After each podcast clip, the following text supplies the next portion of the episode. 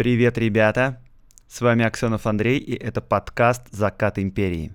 Я рассказываю о людях, повлиявших на нашу страну, о событиях, которые не так просты, как кажутся, о том, чего нет в учебниках истории.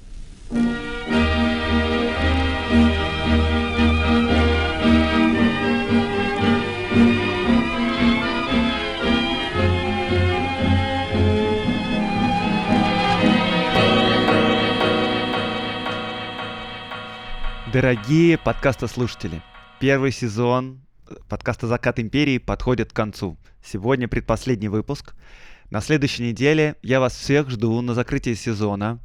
На моем канале, на Ютубе и ВКонтакте будет прямая трансляция со мной. Будем обсуждать разные вещи про Российскую империю. Вы сможете задавать вопросы мне прямо в чатике, а также я буду отвечать на все вопросы, которые мне прислали в течение всего сезона. Отметим закрытие сезона вместе и оставайтесь на связи, потому что второй сезон уже не за горами.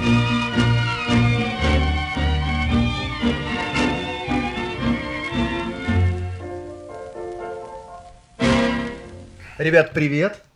Сегодня у нас необычный выпуск подкаста, потому что у нас в гостях Василий Чернов, кандидат богословия, главный редактор издательства «Николин день». Привет! Привет, Андрей! И сегодня мы будем разговаривать о религиозной жизни, о месте православия в жизни людей, и городских, и крестьян в Николаевской России. Да, этот период, он действительно уникален абсолютно в жизни русской церкви. И можно прямо сказать, что ни до, ни после Николаевского периода церковная и духовная жизнь России, нашей страны, не переживала таких специфических и уникальных явлений. В общем, не секрет, что русская церковь исторически, как это вообще принято в православной церкви, она находилась всегда под сильным влиянием государства, под господством государства. И в русской церкви, особенно в период после Петровских реформ, господство государства было настолько сильным, что, как наиболее такой яркий пример можно привести, что даже от священников требовалось доносить о государственных преступлениях, готовящихся государственных преступлениях, если они услышали эти сведения даже на исповеди. То есть тайна исповеди не работала? Нет, это тайна исповеди в этом смысле не работала, потому что считалось, что интересы православного государства, православной империи, они отменяют этот канонический запрет, тогда как этот запрет, он же крайне строгий, он тайна исповеди абсолютно.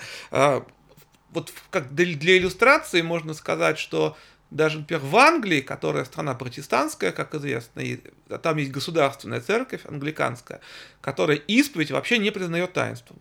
В англиканской церкви исповедь — это не таинство. И все окей, можно. И формально даже нет исповеди. Но даже у англиканской церкви в канонах отдельной строкой прописано, что тайна исповеди, то есть самой исповеди, которой у них нет, священна и абсолютно неприкосновенна.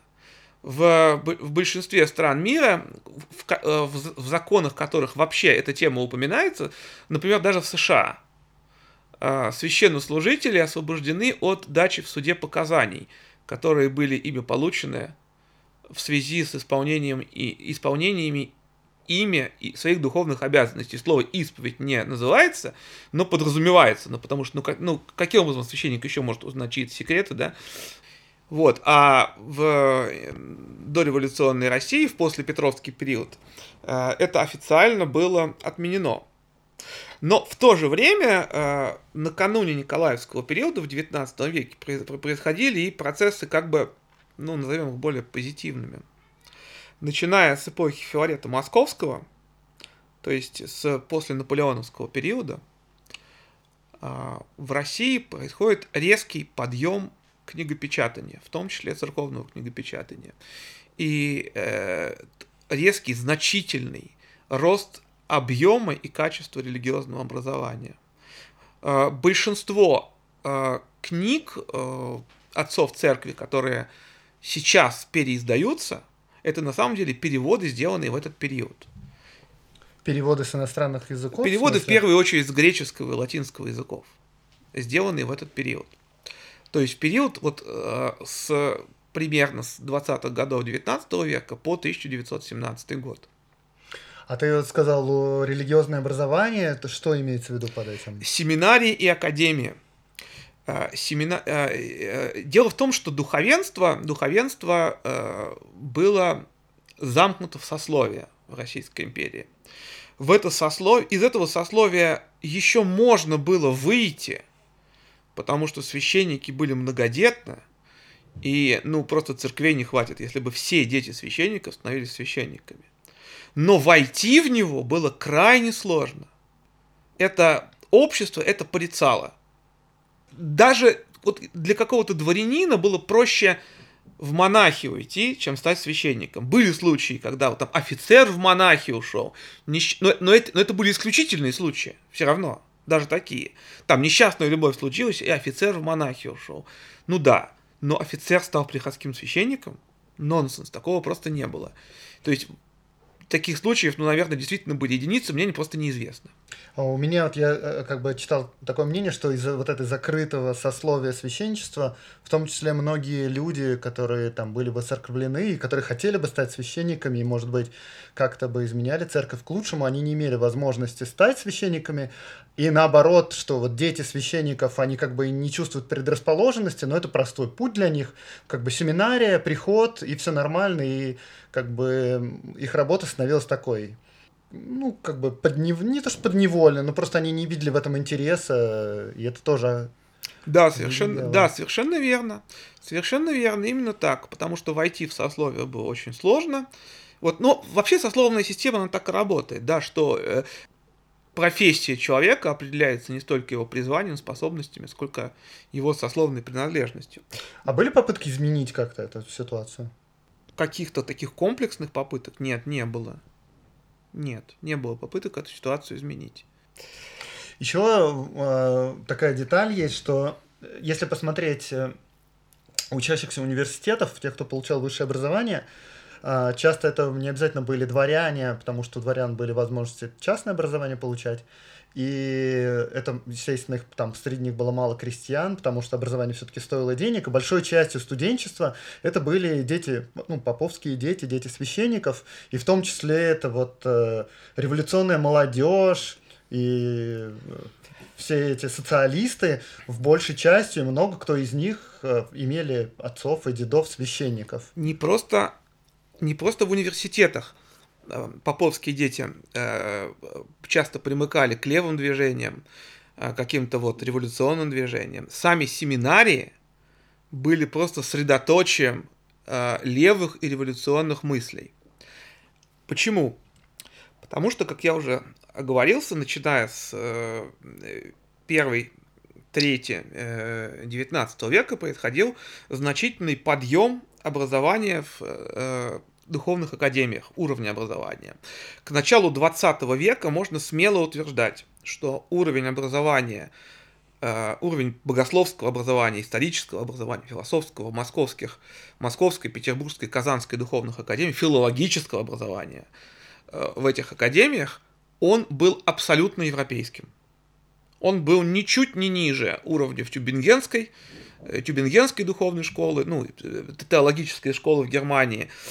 Он мог соперничать, в общем, с лучшими богословскими школами Европы.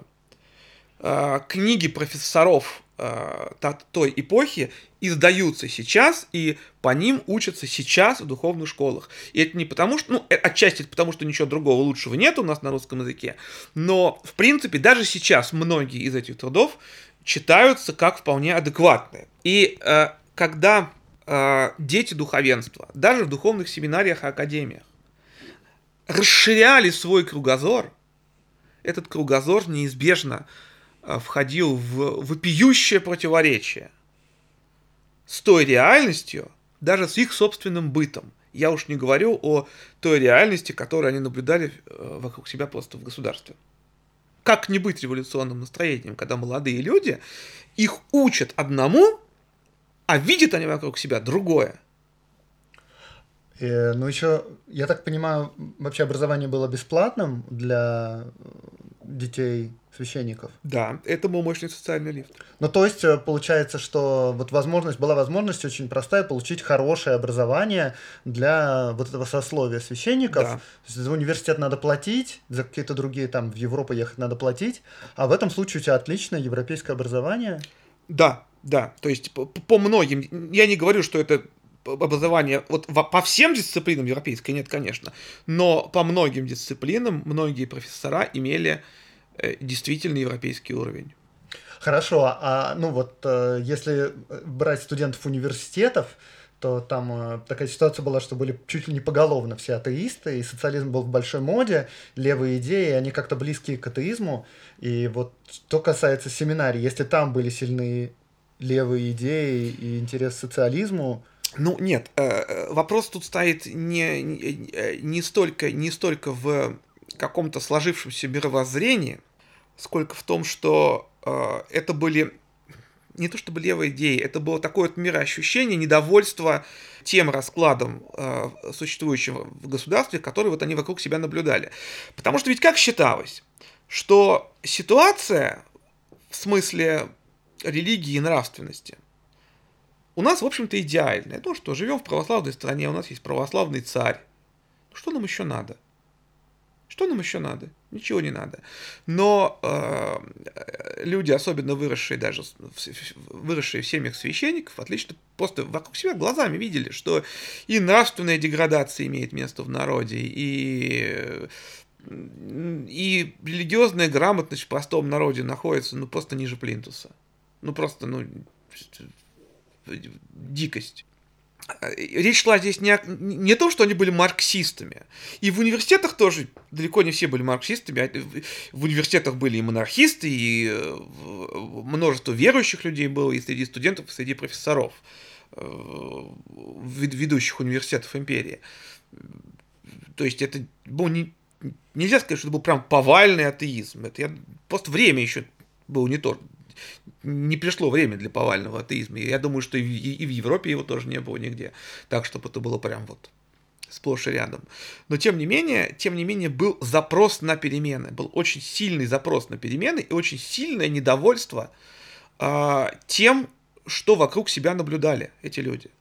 А, насколько я понимаю, единственным системным ответом на недовольство окружающим миром в то время в Европе были левые идеи. То есть, фактически, выбора-то особенно не было.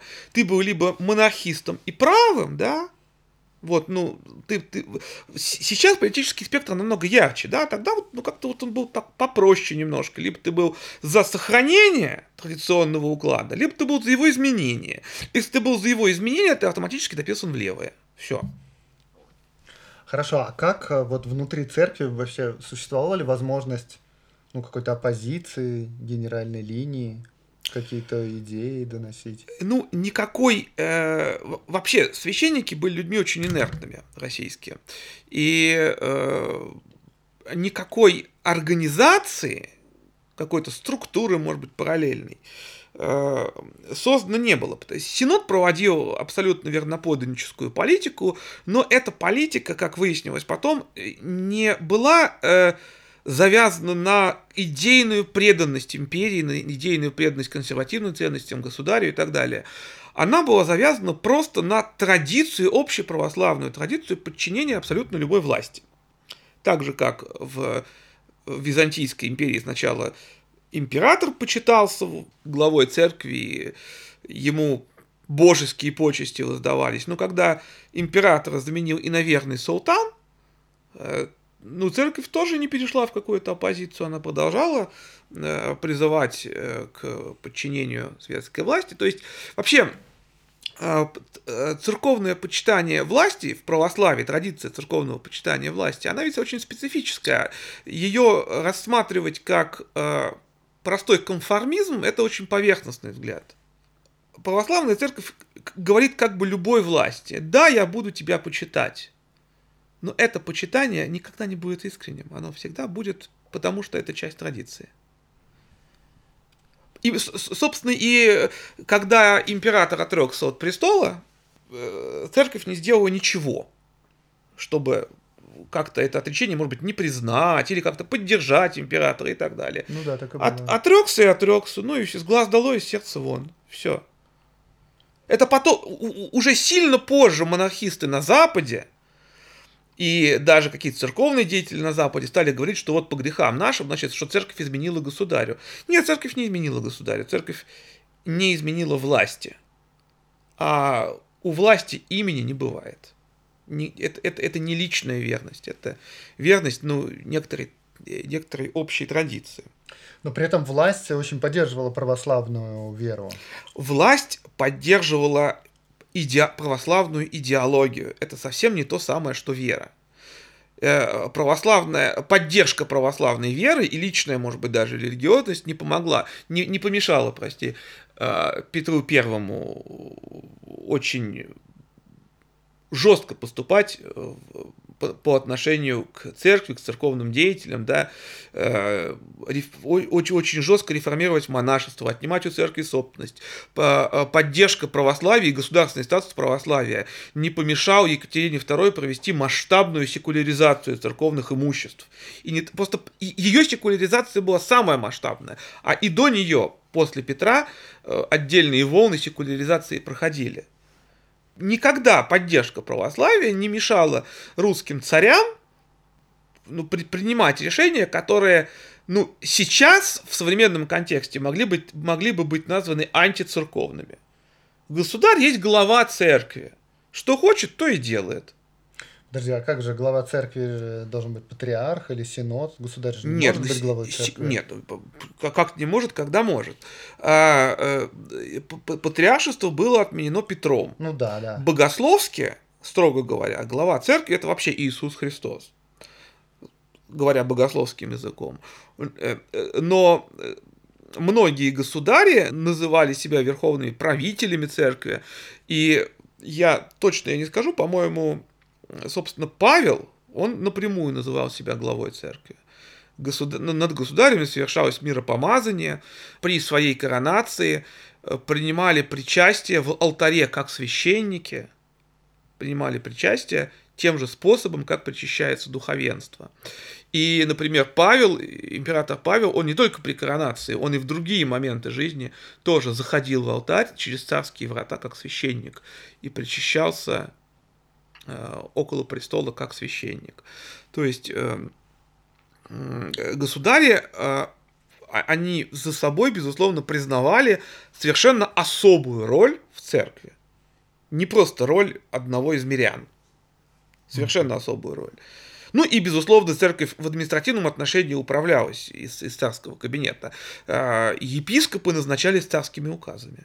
Не постановлениями синода, а указами императора. А какую роль тогда, вот если описать ее, какую роль выполнял Николай II в церкви, вот, специфическую, как ты сказал? Ну, как и другие государи, он считался верховным охранителем православия, защитником православной веры. Вот, и он не вмешивался в какие-то богословские споры. Его это не очень интересовало, в какую-то богословскую полемику. Но он, безусловно, считал, что церковь – это важнейшая часть организма империи. Вот, собственно, и требовал от церкви поддерживать самодержавие, поддерживать традиционный политический и общественный уклад империи. Делал это он, как и предыдущие государи, через оберпрокурора, через представителя светской власти, царской власти в Священном Синоде, оберпрокурора Священного Синода. Ну вот в интересующий нас период, наверное, самым ярким оберпрокурором был, конечно, Победоносцев. Который простер совиные крыла. Да, который простер совиные крыла, тот самый, да, несомненно. Это был человек, который был лично наверняка верующим, но его вера никак не мешала ему использовать православие как идеологический механизм для того, чтобы вот защищать сложившийся политический строй. Что православие, православная церковь могла делать все хуже и хуже. Почему? Потому что, опять же, с одной стороны, связь народа с религией постепенно слабела, с другой стороны, духовенство, в силу того, что оно становилось все более и более образованным, само уже не хотело служить этим орудием, не хотело служить инструментом по поддержанию конкретного политического режима. В этот режим уже мало кто верил. Печальная история. Ну, не веселая, да, но с другой стороны, это история пробуждения от многовекового сна. Когда люди пробуждаются от долгого забытия, действительно их ждет множество сюрпризов. И приятных, и неприятных, и, может быть, даже неприятных больше, но нельзя жить во сне. Ну, мне кажется, к тому времени, как бы, разговор о возрождении патриаршества на Руси, как бы, ходили, и они начали ходить все больше и больше. Были какие-то надежды даже на Николая II с этим связаны? Все разговоры о возрождении патриаршества, как и вообще о церковных реформах, это действительно события времен совсем уже заката империи. Это события последнего там десятилетия ее существования. Кризис традиционных религиозных форм, который в империи имел место, он приводил к тому, что изыскивались какие-то пути. Причем эти пути изыскивались иногда очень удивительным образом. То есть это не всегда было что-то левое. Вот взять Иоанна Кронштадтского. Да. Был он левый? Нет, он был правый. Ну, конечно. Правый монархист и порой говорил какие-то антисемитские вещи. В общем, все, как мы любим. Но при этом именно Иоанн Кронштадтский организовывал вещи невиданные в православии, в русском православии до него. Русское православие никогда не знало социального служения. Вот такого развитого социального служения. Мы не будем вспоминать про императрицу Марию Фёдоровну, да, потому что, чем там цари бы не тешились, лишь бы им хорошо было, да. Если им сейчас вдруг захотелось потешиться благотворительностью, пускай. А вот чтобы это была церковная инициатива, чтобы она исходила от священника или от архиерея, да. Там в лучшем случае какой-нибудь архиерей может, милостыни побольше раздать, если он благочестивый, но даже этого не было. Вот. И Иоанн Кронштадтский, его дома трезвости, его системная благотворительная деятельность была штукой, с одной стороны, западной, пришедшей с Запада, а с другой стороны, в России совершенно невиданной. То же самое касается, что называется, более религиозной сферы его деятельности, это литургического возрождения.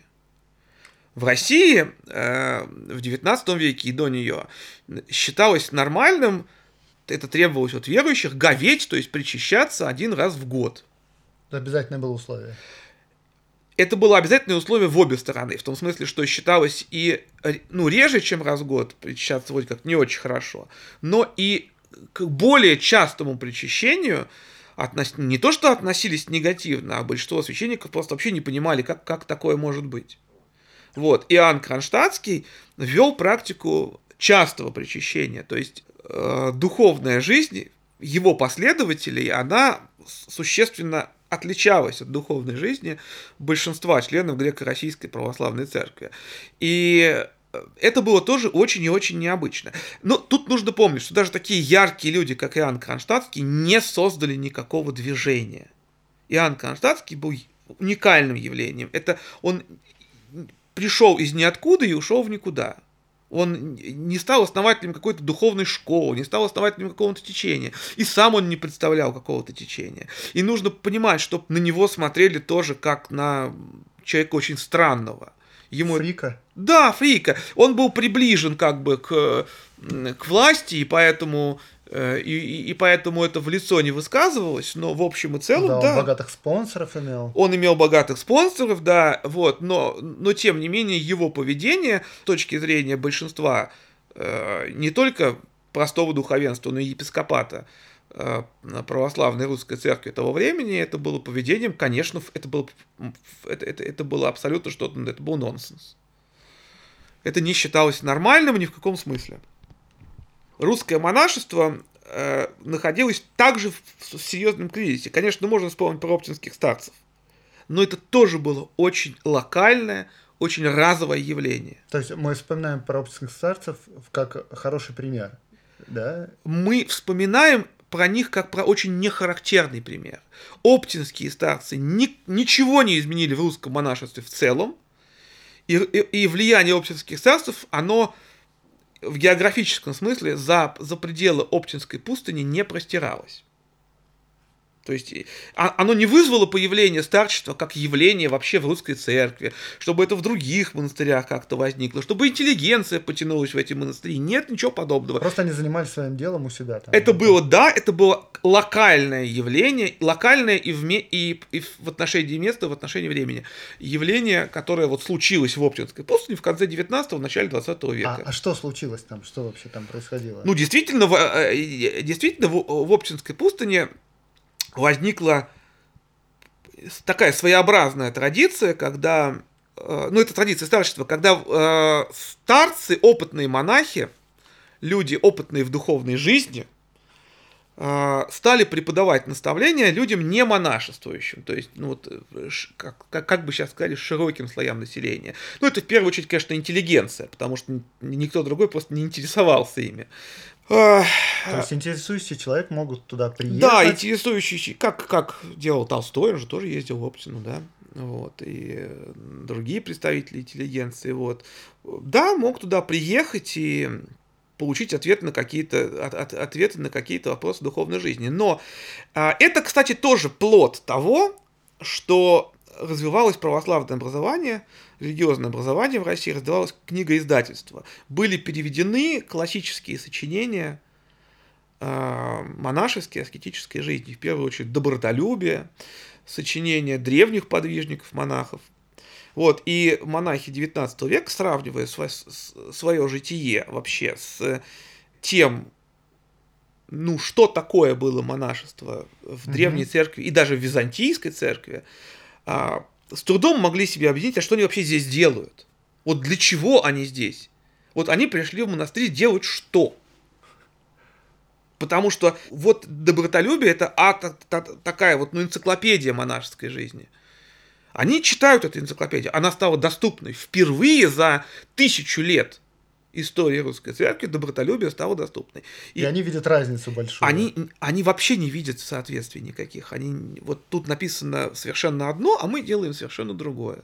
Какой смысл? То есть вот им, собственно, их монашеское житие казалось совершенно обесцененным на фоне того, что они читали, на фоне того идеала, который как бы перед ними возник. А в чем самые большие расхождения? Почему такая пропасть? Пропасть, потому что основа изначально древнего монашества — это духовное делание, то есть самосовершенствование человека через внутреннюю сердечную молитву, через опыт личного богообщения.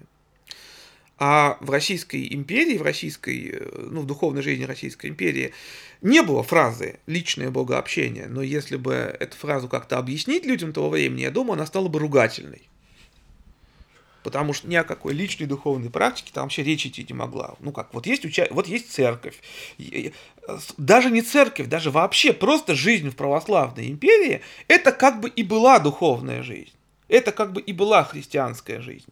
Вот у тебя есть православный государь, законы и обычаи империи соответствуют заповедям, как считалось, в общем и целом. Ты живешь внутри этого общественного устройства, ну и все, что тебе еще нужно. Это и значит быть православным. Да. Ну, ты чего-то не знаешь, ну и что? А чем тогда вообще монахи занимались в монастырях? Совершением богослужения регулярным. Они занимались тем, что они ели, спали, работали иногда, вот, и регулярно совершали уставное богослужение. И все. Все, да. То есть, ну, были отдельные случаи, когда появлялся какой-то человек, ну, знающий, следующий в духовной жизни, да, вот, и пытался вокруг себя собирать кружок. Но дело в том, что вот такая индивидуальная религиозность, она в Российской империи утекала в старообрядческую среду достаточно. То есть, старообрядческая среда была той средой, которая ей благоприятствовала. С одной стороны, конечно, там было очень много темных сторон, темных явлений, да, потому что это была такая дикая стихия, ничем не контролируемая, ничем не ограниченная, то есть которая могла доходить до крайнего сектантства, до изуверства и так далее. С другой стороны, ну вот это плоды свободы. Там как раз было личное богоискательство. Это личное богоискательство могло заводить порой, ну, в тупики. Ну, а не бывает свободного поиска, который не заводит в тупики. Если тупики ограничены красными флажками, это уже не свободный поиск. А внутри православной церкви человек, ну, допустим, да, он вот ищет Бога, понимает, что как-то он не может его, он не видит его в церковной жизни. Вот у него выбор, допустим, перейти в старообрядчество.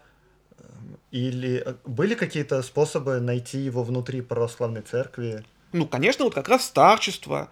И кроме того, ведь это вот эти вот такие явления, как Иоанн Кронштадтский, старцы и так далее, это все-таки городские явления, которые хорошо описаны, о которых все говорят. Но ведь была огромная масса людей, миллионы людей. Россия — это крестьянская страна, крестьяне составляли больше 80% населения, может быть, даже больше 90%, я точно не знаю. Да, 85% примерно. Да, вот, больше 80% населения, да, и в этой огромной массе, конечно, тоже были люди, не нужно думать, что эта масса была, ну, там, состояла из каких-то недочеловеков. Нет, конечно, это были люди со своими исканиями, со своими эмоциями, со своей духовной жизнью и душевными переживаниями. Конечно, среди них тоже был поиск. Конечно, уровень образования крестьян таки тоже рос. Рос медленно, но тем не менее рос. Дешевели книги, грамотность увеличивалась. В конце концов, интеллигенция приходила на село, да, после земской реформы, да. Ну и были церковно-приходские школы. Были церковно-приходские школы, где хотя бы могли людей человека научить читать и писать, а умеющий читать и писать человек в мире, где дешевеют книги постоянно, мог продолжить и самообразование, да. Поэтому, конечно, ситуация постепенно так или иначе улучшалась. Кругозор людей расширялся. Ну, я так понимаю, еще был запрос, наверное, в первую очередь, со стороны там, интеллигентной публики, вот, к какому-то настоящему глубинному православию, к богоискательству. И вот этот феномен старчества, он, наверное, обоюдо интересно было с одной стороны, да, с другой. Да, ну, интеллигентная публика, ее вообще тянуло на разное мистическое, потому что нужно помнить, что, ну, тогда же, когда рос интерес к старчеству, рос интерес к спиритизму примерно одновременно и часто у одних и тех же людей. Ой, ну да, конечно, начало 20 века, это же и Блаватская. Это же и Блаватская. Там, и Толстой переводит Дао Дэ Цзин. Да, совершенно верно. Вообще, если присмотреться вот к этим двум таким разным людям, как Лев Толстой и Иоанн Кронштадтский, то можно увидеть, насколько сильно они похожи. Интересно. Да, это оба человека, вышедшие как бы из такой более-менее интеллигентской среды, но при этом апеллирующие к народу, да, вот хотящие быть воспитателями нации, совестью нации, может быть. И вот эти вот их заочные споры, да, заочные взаимные проклятия, вот, они, в общем, выдают их близость. Внутривидовая конкуренция всегда самая жестокая, как известно, да. То есть они на самом деле очень, во многом очень похожи. Хотя, конечно, есть, ну, очевидные отличия, но тем не менее, вот как явление одной эпохи и как явление, апеллирующее примерно к одним и тем же силам, да, очень близкие люди. Как вот рос интерес к этому мистическому христианству, к старчеству? Ну, то есть мы понимаем, что в конце концов пришло к тому, что там у Александры Фёдоровны, у царицы, да, был персональный старец. Наверное, это для середины 19 века было бы странным, а тут это уже как бы нормально, то есть да. В обществе... Да. Вообще этот интерес, он имеет вот два корня, как это ни странно. В любом случае он христианский, как бы изначально, потому что, ну, какая культура еще у нас была? Другой культуры, кроме христианской, не было, ни в России, ни в Европе. Тем не менее, еще в XVIII веке в России стали активно переводить и читать труды западных христианских мистиков. То есть они католические? И протестантские, больше протестантские, чем католические. Это Терстеген, знаменитый немецкий пиетист. Да, вот это вот мы будем хорошо вспомнить, что ведь в протестантизме не только рационалистические были движения, но и различного рода мистические движения, пиетизм, квиетизм, да, вот эти вот движения, ориентированные на внутреннюю духовную жизнь человека, на личные отношения между человеком и Богом. Ну, естественно, у католиков тоже это было очень развито, да, и многочисленные авторы католические писали на эту тему. Изначально это не переводилось, это читалось в России теми людьми, которые знали иностранные языки, коих среди русской иерархии было довольно много. Вообще, русская иерархия, она была достаточно образованной после Петра. Петр I ввел такой как негласный обычай, что иерархия набиралась среди в основном украинцев. Среди тех, кто получал образование в Киевской духовной школе, но многие из них... Ну, была славяно-греко-латинская академия просуществовала мало. Киевско-Могилянская академия. Киевско-Могилянская академия, да. Она тоже существовала не очень долго. Но, тем не менее, многие представители украинской иерархии, они учились не только в Киеве, они учились и на Западе. Главные церковные деятели Петровской эпохи, это Феофан Прокопович и Стефан Яворский, оба в какой-то момент своей жизни перешли в католичество, получили образование в Европе, вернулись, перешли обратно в православие. Хитрый ход был с их стороны? Ну, конечно. Насколько я понимаю, там через некоторое время вышел интерес даже с территории Российской империи на Запад. На Западе был некоторый интерес к вот этому мистическому православию. Ну, на Западе представления о православии были крайне туманными. Они даже сейчас достаточно туманны. Вот. Хотя, в общем, русская эмиграция сделала все, что могла, чтобы как-то этот туман рассеять, но тем не менее, все равно под словом православие на Западе понимаются две реальности. Это либо что-то такое в связке с государством очень тесным. Вот, ну, либо что-то такое туманное, загадочное, мистическое. Типа старцы Зосимы. Вот, да. Это такой индуизм с крестиком. Ну, были разные еще феномены, еще Серафим Саровский, да? Ну, вы знаете, о Серафиме Саровском мы не знаем ничего. Как вообще вышло так, что он стал святым? Это тоже вроде какая-то не очень логичная история. Эта история достаточно запутанная. Я предпочел бы сейчас в нее не углубляться, тем более, что я в ней не очень сведущ. Но образ Серафима Саровского, который вот нам известен, это все-таки образ во многом литературный. Это образ человека, которого придумал Мотовилов. Угу. Ну, он, конечно, не придумал его в том смысле, что его никогда не было, и вот Мотовилов решил его нафантазировать. Нет, человек это вполне реальный и вероятно, очень запомнившийся своей христианской жизнью, своим подвижничеством и так далее. Но все-таки, когда мы знаем о человеке из уст другого человека, ну, да. И человека как бы не отстраненного, а очень заинтересованного, угу. Вот, ну, все-таки... Я был бы очень осторожен с использованием текстов Мотовилова как объективных источников. То есть про Иоанна Кронштадтского мы более достоверные... Да, конечно, да. Жизнь Иоанна Кронштадтского протекала на виду у всех, угу. И мы знаем о ней не только из писаний некоего барина, который заинтересовался мистикой и пошел по лесам разыскивать старцев, коим был Мотовилов. Окей.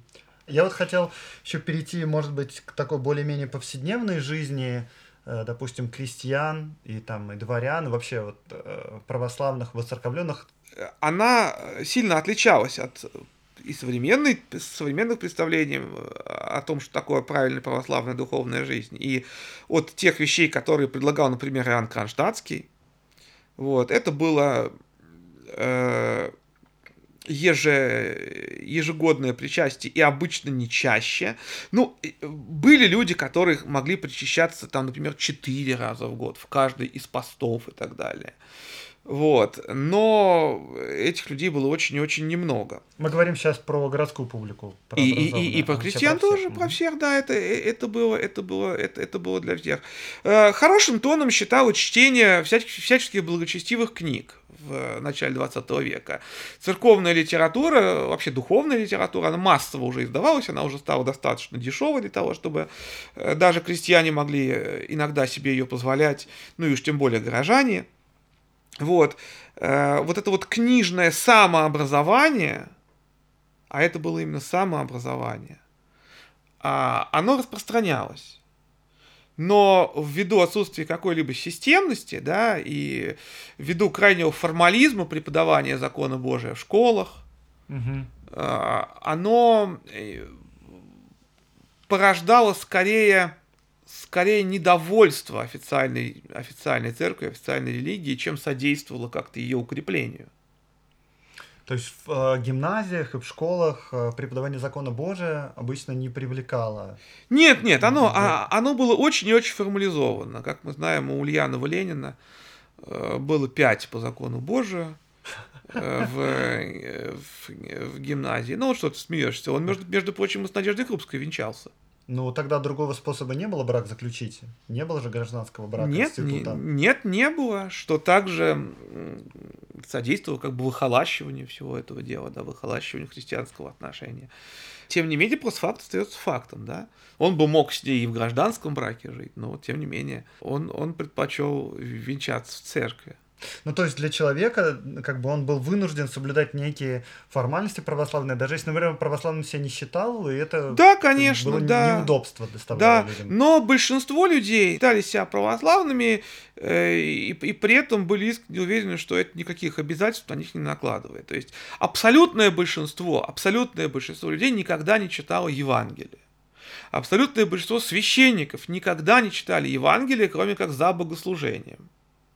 Вот так. Для себя, ты имеешь в виду? Да. Вот они читали Евангелие на богослужении, а для себя они его никогда не читали. Хотя был сделан перевод Священного Писания на русский язык, он был начат при Филарете Дроздове, митрополите московском. Вот. Но широкого распространения русский текст Библии не получил. Я не знаю, может быть, кто-то знает, но я не знаю ни одной поговорки, или пословицы, или крылатого выражения, которые бы вошли в русский язык из синодального перевода Библии. Между тем, этот перевод существует 200 лет. Я знаю десятки вообще разных крылатых фраз, которые в русский язык вошли из церковнославянской Библии. Там, например? «Знать, как Отче наш».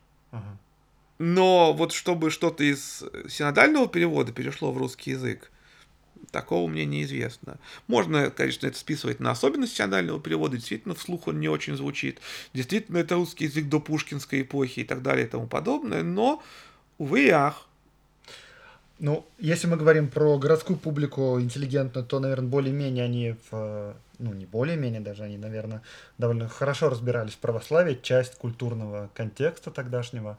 А вот если мы возьмем, допустим, крестьян, что вообще они думали о православии? Что они...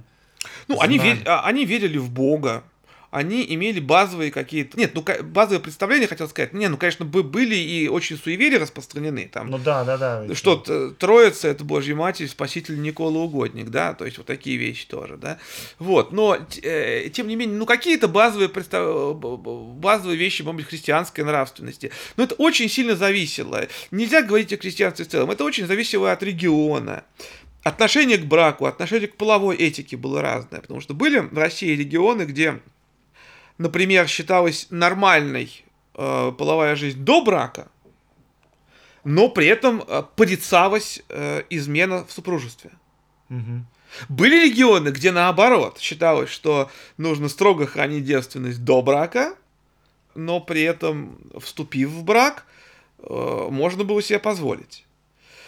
Конечно, были широко распространены такие вещи, как-то, совершенно несовместимые, с христианской нравственностью в нынешнем нашем ее восприятии, как, насилие было широко бытовое распространено, злоупотребление алкогольными напитками, да, там вот эти все вещи, которые мы знаем. Вот в России, как и, надо признать, в большинстве стран того времени не было никакой системы социальной защиты. Угу. То есть те вещи, без которых мы современное общество не представляем, и те вещи, которые, по моему убеждению, коренятся все-таки в христианской нравственности,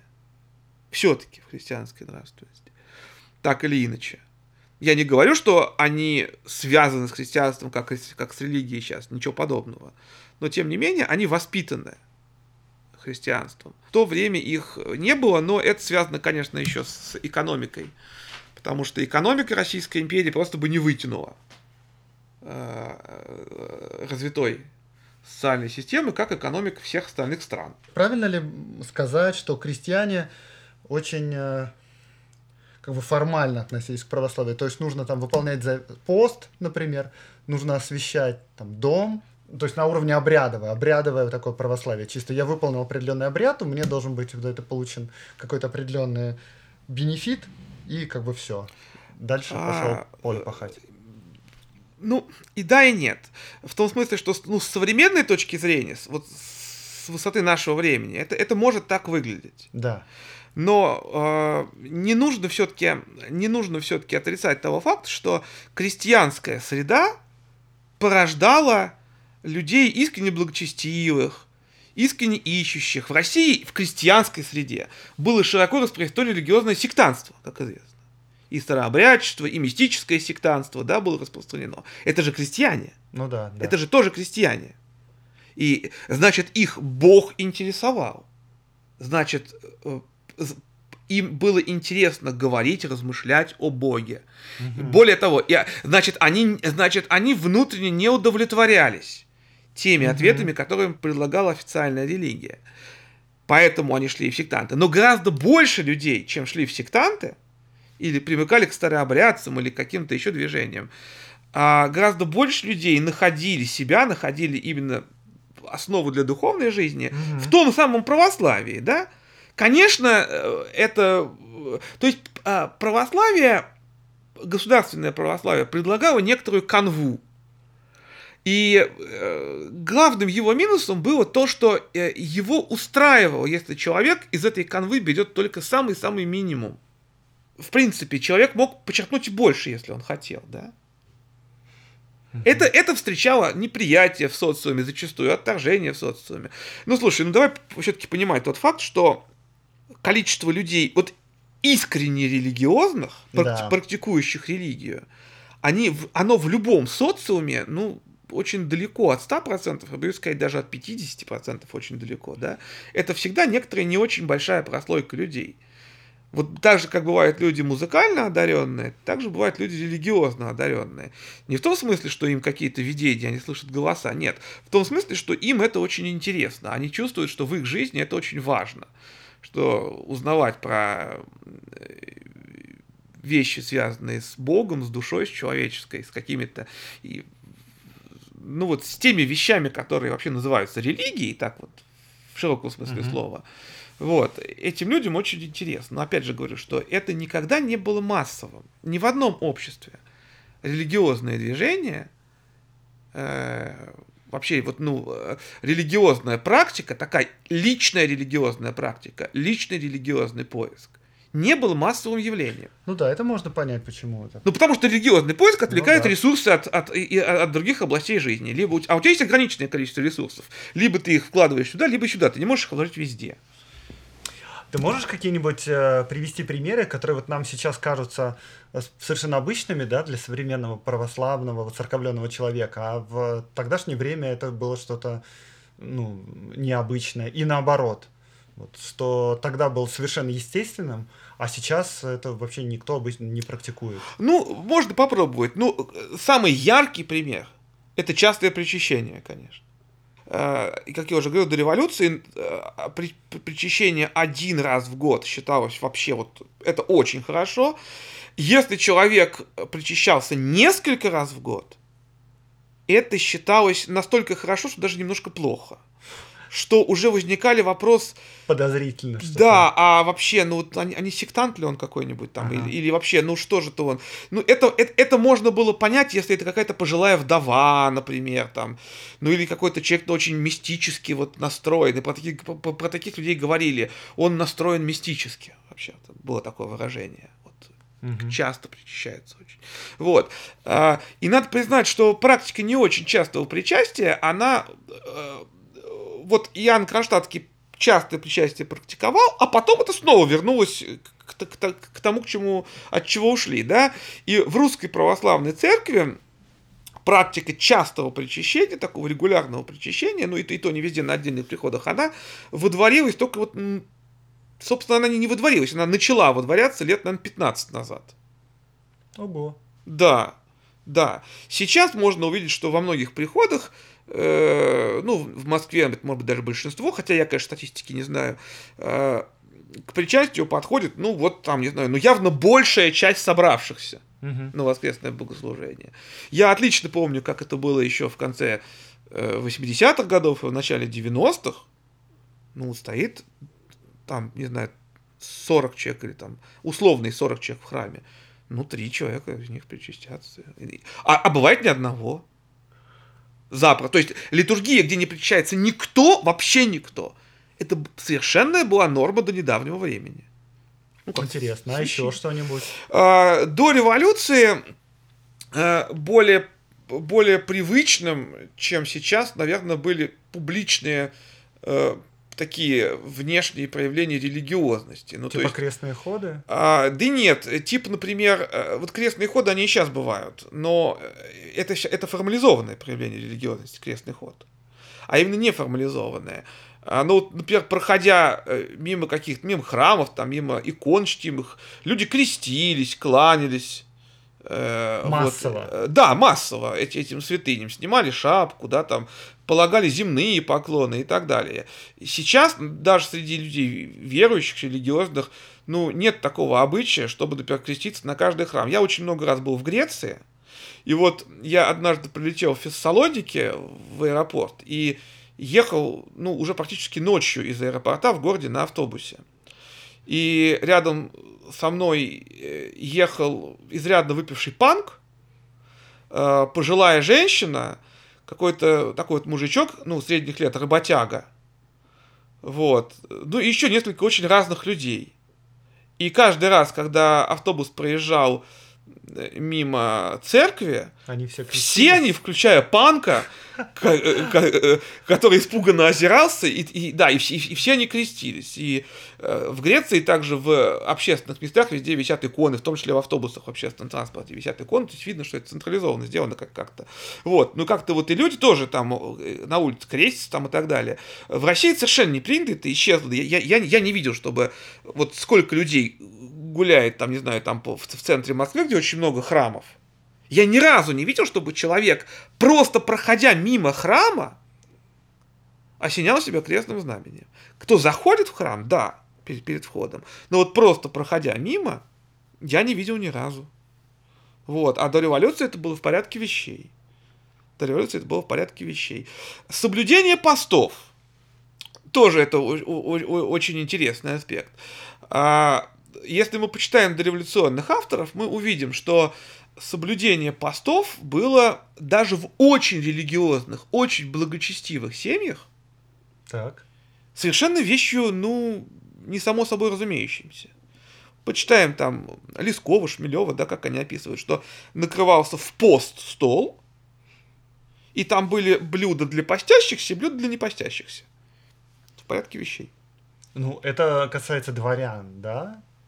Ну, это мещане, скорее. Это скорее мещане, да. Но крестьяне более строго относились. Да, это правда, но тем не менее. Вот. Но вот это отношение к постам тоже было достаточно формализированным, да, то есть, с одной стороны, на Страстную Седмицу закрывались там все театры, да, в Российской империи, как мы знаем, с другой стороны, весь остальной пост они прекрасно работали, и, я так понимаю, прибыли не лишались, имели свою аудиторию и так далее.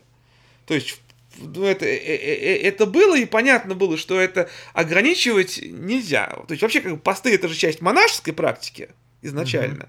Вот. И перенос ее на мирян, он сам по себе вызывает множество вопросов, но уж перенос этой практики в общественную жизнь, но это он может парализовать действия государства, просто парализовать жизнь в обществе. Вот. Что мы видим сейчас? Сейчас мы видим, что есть люди, которые ходят в церковь, есть люди, которые постятся. И эти множества пересекаются только отчасти.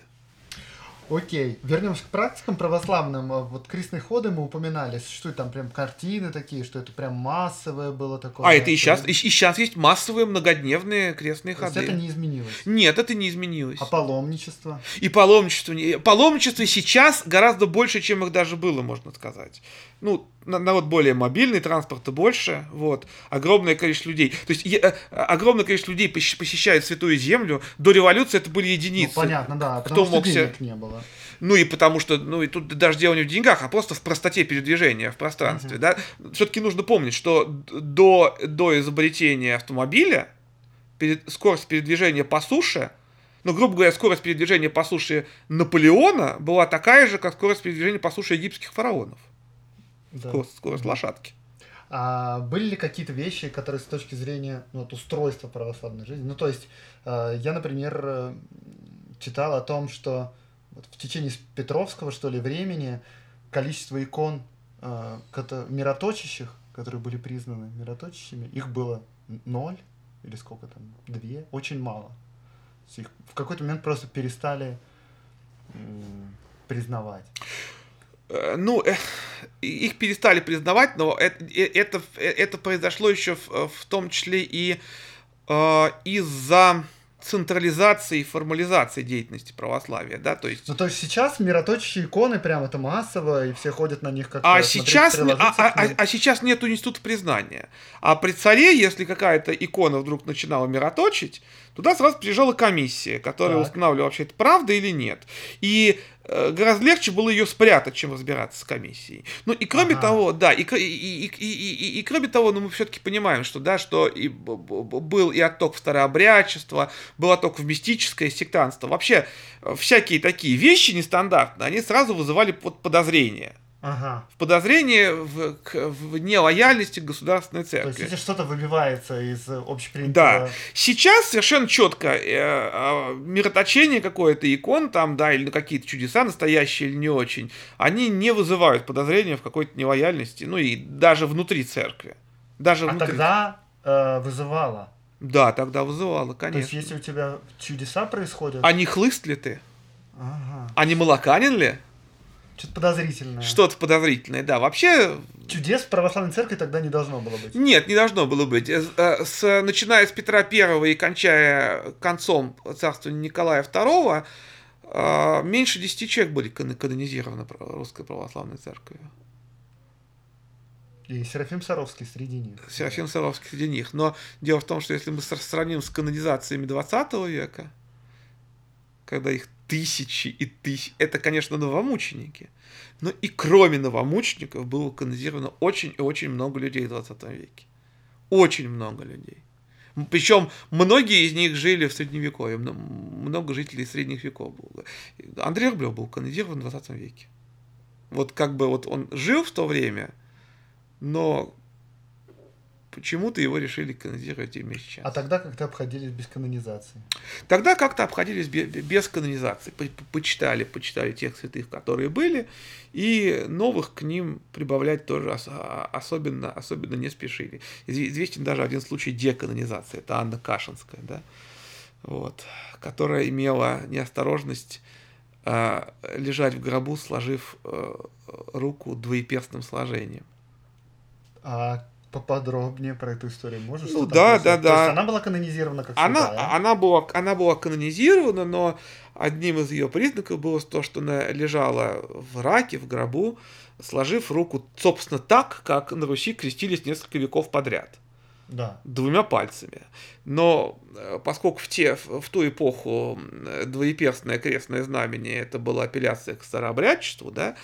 Кстати, ко времени царствования Николая II и вообще даже до этого это настолько тесная связь прервалась, да, потому что было единоверие уже. А старообрядчество это было нелояльность государственному строю, да, то быстренько решили ее мощь спрятать и... То есть святой в православном государстве не может быть старообрядцем? Не может двуеперстным креститься? Нет, конечно, не может. И... Мы его из числа святых? Да нет, дело не в том, что она так в гробу лежала. Если бы она, как-нибудь по-другому руку сложила, то, наверное, все обошлось. Нет, все отлично знали, что до Никона крестились 2 пальцами.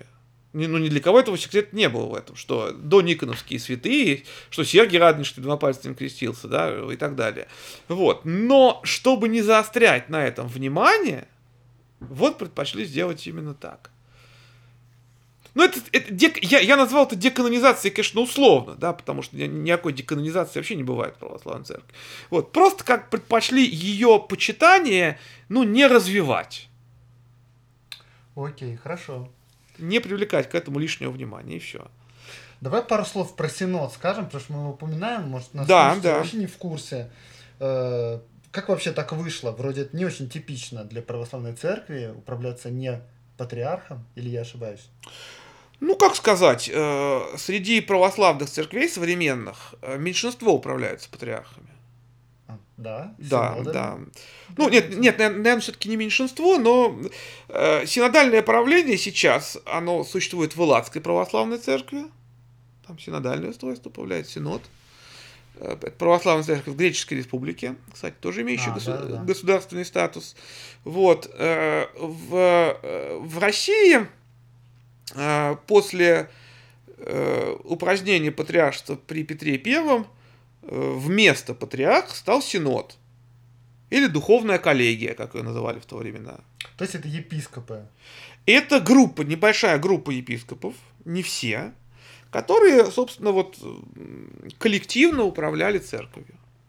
Ну, собственно, даже не столько управляли церковью, сколько решали какие-то текущие церковные вопросы, поскольку, ну, принципиальные моменты относились к ведению императорского правительства напрямую.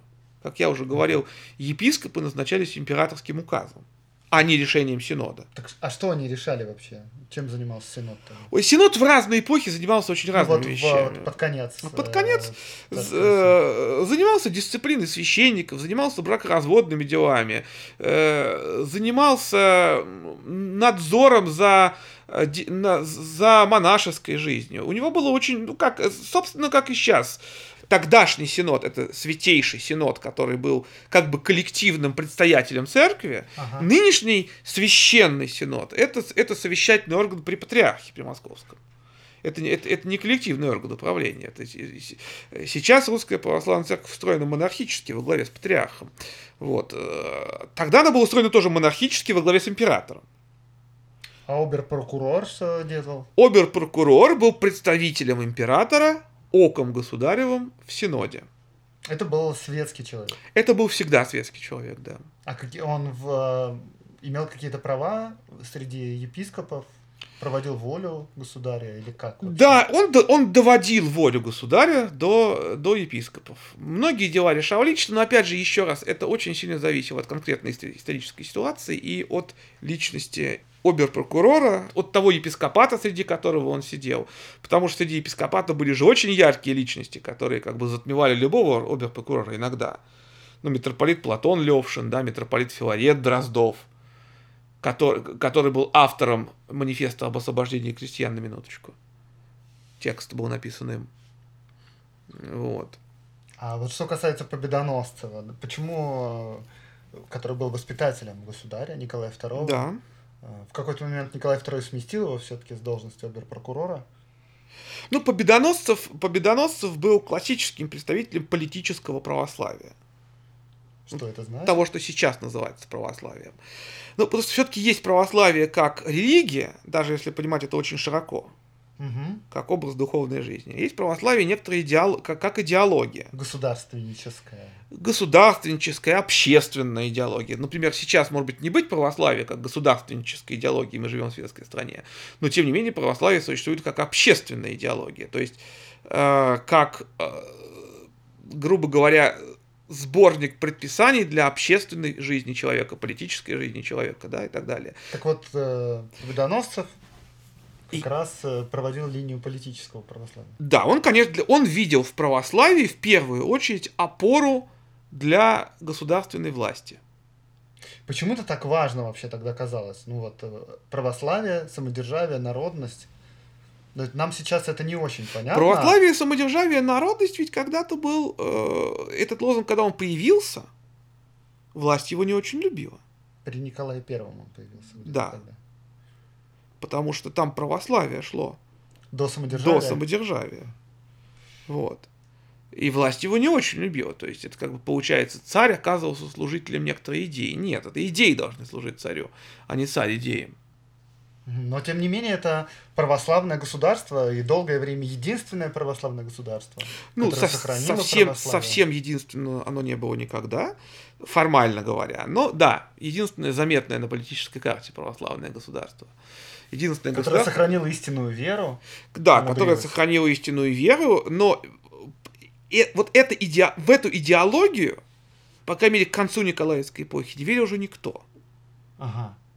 Не видели епископы, которые мгновенно отреклись от царя, когда он показался. В идеологию, вот это тройственное самодержавие. Да. И то, что не верили священники, которые, многие из которых придерживались... Вообще, когда... левых взглядов. Вообще, когда ведь были выборы в Первую Думу, значительное количество священников избралось от левых партий, да, мы знаем. И им пришел из Синода указ после их избрания уже в Думе перейти в монархические партии. И они последовали? Кто-то последовал, а кто-то снял сан. Ага. И уже в качестве светских людей продолжили работать в качестве депутатов. Да. Ведь русское обновленчество, которое вот при большевиках... А, ты про это, да? Да, произошел вот этот обновленческий раскол, ведь оно же... Его же не большевики придумали. Оно само возникло. Оно возникло само, и оно было... Если мы посмотрим, что эти люди писали до революции, так они примерно то же самое писали. Что просто до революции они не могли действовать более свободно, да? Вот. И собор 18-го года, он ведь тоже готовился при Николае. И если мы посмотрим... Собор, на котором избрали патриарха. Да. То есть Николай был готов к тому, что изберут патриарха? Я не знаю, но избрание патриарха не было тем актом, который готовили вот как специально. Специально, да. Эта идея возникла уже в процессе. Вот, но если мы почитаем документы предсоборного присутствия, предсоборное присутствие была комиссия, которая занималась выяснением настроений в духовенстве. Угу. Как вообще... Что у нас есть, чего у нас нет, что мы думаем, что мы делаем, как корпорация духовная. Но если мы почитаем отчеты этого предсоборного присутствия, мы поймем, что такой разнообразной духовной, вообще церковной жизни, как накануне революции, не то, что не было до этого, сейчас нет. Очень интересно было тогда. Да, то есть, я не готов детализировать сейчас просто вот, но действительно священники высказывались очень смело, очень открыто, высказывались о вещах, о которых, например, сейчас так вот, не принято как-то говорить, просто потому что, считается, что это выходит за рамки вот какие-то, даже просто, это не то, что цензура, это какой-то внутренний цензор. Дело в том, что, кстати, позже монархисты, и в русском зарубежье, и даже современные монархисты в России уже даже стали рассуждать на тему, что Бог потому и попустил русскую революцию, что если бы ее не было, церковь бы вообще погибла изнутри. Посмотрите на документы предсоборного присутствия, говорят они. Ого! Там же попы же вообще с катушек слетели. И какие же вообще страшные вещи говорят. Ну, какие посты отменить, там, перевести богослужение, выдвинуть престол на середину храма, чтобы народу было все видно. Там было очень-очень много самых неожиданных идей. Вот. Но это, конечно, предмет для отдельного разговора. Можно это организовать, поговорить об упущенных возможностях, которые были тогда. Возможно, даже и не зря упущенных некоторых из них, да. Тем не менее, я абсолютно уверен, что в каком-то не очень отдаленном будущем многие из этих тем в русской церкви снова всплывут. Потому что так уж сложилось, что русскую церковь от совершенно бесконтрольного обсуждения любых вопросов, очень бесконтрольного в хорошем смысле слова, свободного обсуждения, совершенно да. Любых вопросов, удерживает в основном государственная власть. Удерживает даже не насилием. Потому что сейчас же никто не запрещает обсуждать любые вещи священникам. Да. Они это и делают зачастую у себя в блогах. Но удерживает тем, что православная церковь имеет некоторый национальный культурно-образующий статус. Как наш. Тогда. Как и тогда. Но тогда плюс еще был аппарат насилия. Ага. Сейчас этого аппарата в том смысле нет. И этот статус, он накладывает на священника некоторые обязательства, что ли. То есть мы можем ждать в каком-то будущем опять эти же вопросы, что поднимутся. Да, конечно. И гораздо более радикальные. Гораздо более радикальные вопросы встанут. Вопросы богослужебного языка или каких-то постов или еще чего-то, они покажутся вообще детскими игрушками по сравнению с теми вопросами, которые неизбежно встанут перед Русской Православной Церковью. Я это могу сказать. Это не потому, что мне хочется, чтобы они встали, или не потому, что я так вот пророчествую. Нет. Эти вопросы стали перед всеми традиционными церквами, в том числе на Западе. Это очень серьезные вопросы человеческой сексуальности. Это очень серьезные вопросы отношения к мировоззренческим выводам науки. Я не говорю отношения религии и науки. Заметьте. Я говорю отношения религии и мировоззренческих выводов науки.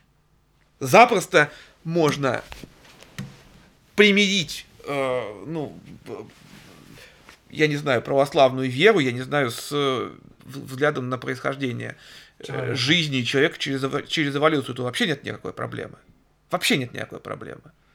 Гораздо сложнее примирить, я не знаю, христианское вероучение с научной теории, например, конца Вселенной, да, тепловой смерти Вселенной. Гораздо сложнее. Как бы обрядовая сторона православия, она красива, понятно, что что-то вот такое хорошее делают, правильное там. Вот, ну, конечно, я думаю, что если опросить всех людей, вот, участвующих в освящении ракеты, и сказать, знаете, простой вопрос, а вообще, что происходит в процессе этого освящения? На этот вопрос не сможет ответить никто, включая священника. Это что, теперь Бог любит эту ракету, что ли? Или как-то вот раньше он ее не любил, а теперь она ему понравилась? После того, как она стала немножко мокрой. Что случилось в результате освящения? Я не знаю, что случилось. И я не знаю, что случилось. Для крестьян, для русских крестьян той эпохи, о которой мы говорим, все это было как бы вот... Имело смысл. Это было частью христианского космоса, да? Это был, может быть, магизм, но это был магизм в таком хорошем смысле. Ну, они чувствовали результаты этого. Они чувствовали результат. Без этого было невозможно. Вот. Истории про то, что сельский священник, идя совершать молебен о дожде в засуху, брал с собой зонтик, это не анекдот, это вполне нормальная история. Она сейчас рассказывается как семинарский анекдот, да? Вот. Но это превратилось в шутку, но это ведь не шутка. Так действительно это делали, потому что это было совершенно естественное ощущение христианского космоса, да, вот этой вот всемирной системы, где все взаимосвязано, да, где каждое слово отдается эхом на небесах, да, в вечности. Вот. И это ощущение напрочь утрачено сейчас. Я не видел ни одного живого человека, который бы вот действительно жил вот в таком вот ощущении христианского космоса. Оно не то, что утрачено в принципе вообще, как чувство. Оно просто перешло на некоторый другой уровень, мне кажется, вот в некоторую другую систему понятий. То есть сейчас это как-то больше через искусство, может быть, сообщается, через музыку подобные ощущения проходят. Чем... Для крестьян тогда это была как магия, получается? Да, добрая магия. На высокой ноте. Я думаю, можно заканчивать разговор. Да. Но все-таки вот период конца 20 века, это ведь период развития ретро-футуризма. Того, что мы сейчас называем ретро-футуризмом, да. Период очень... Мечты о будущем. Период большого мечтания о будущем. Это период, когда людям казалось, по крайней мере, вот, может быть, интеллигенции, техническая интеллигенция, которая тогда появилась, когда впервые, да, казалось, что технологии и светский подход, отказ от предрассудков, опять же, в пользу технологий, не то, что могут изменить мир к лучшему, неизбежно изменят мир к лучшему. Неумолимо приближался 14-й год, да, когда... Все на своей шкуре почувствовали. На своей шкуре почувствовали. Да, что железный век им готовит. Вот, и... Катастрофы 20 века, они ведь во многом способствовали разочарованию людей в технологиях. И тот ренессанс религии, который мы сейчас видим, а мы видим, безусловно, ренессанс религии, да, в наше время. Вот это вот откат к прошлому, откат к религии, откат к мистике, которая сейчас происходит, и разочарование в возможностях технологий, вообще в возможностях человека. Это во многом мы сейчас живем эпоху как бы противоположную времени заката империи. Но именно в эпоху заката империи эти все основы и были заложены. То есть железный век, он начал коллапсировать, на самом деле, уже тогда. Да. Спасибо. С вами был Аксёнов Андрей и... Василий Чернов. Если у вас есть какие-то вопросы, задавайте их в комментариях. Мы каких-то вещей не коснулись, наверняка вам будет что-то интересно. Мы вообще не касались там разных сект, типа молокан или хлыстов и старообрядцев, которые вообще отдельная история. Надо... Это отдельная тема, достойная разговора. Да, но даже мы и в православии-то, наверное, коснулись малой части. Если у вас есть какие-то вопросы, пишите в комментариях. Надеемся на них ответить. Все, до следующих выпусков. Всем спасибо.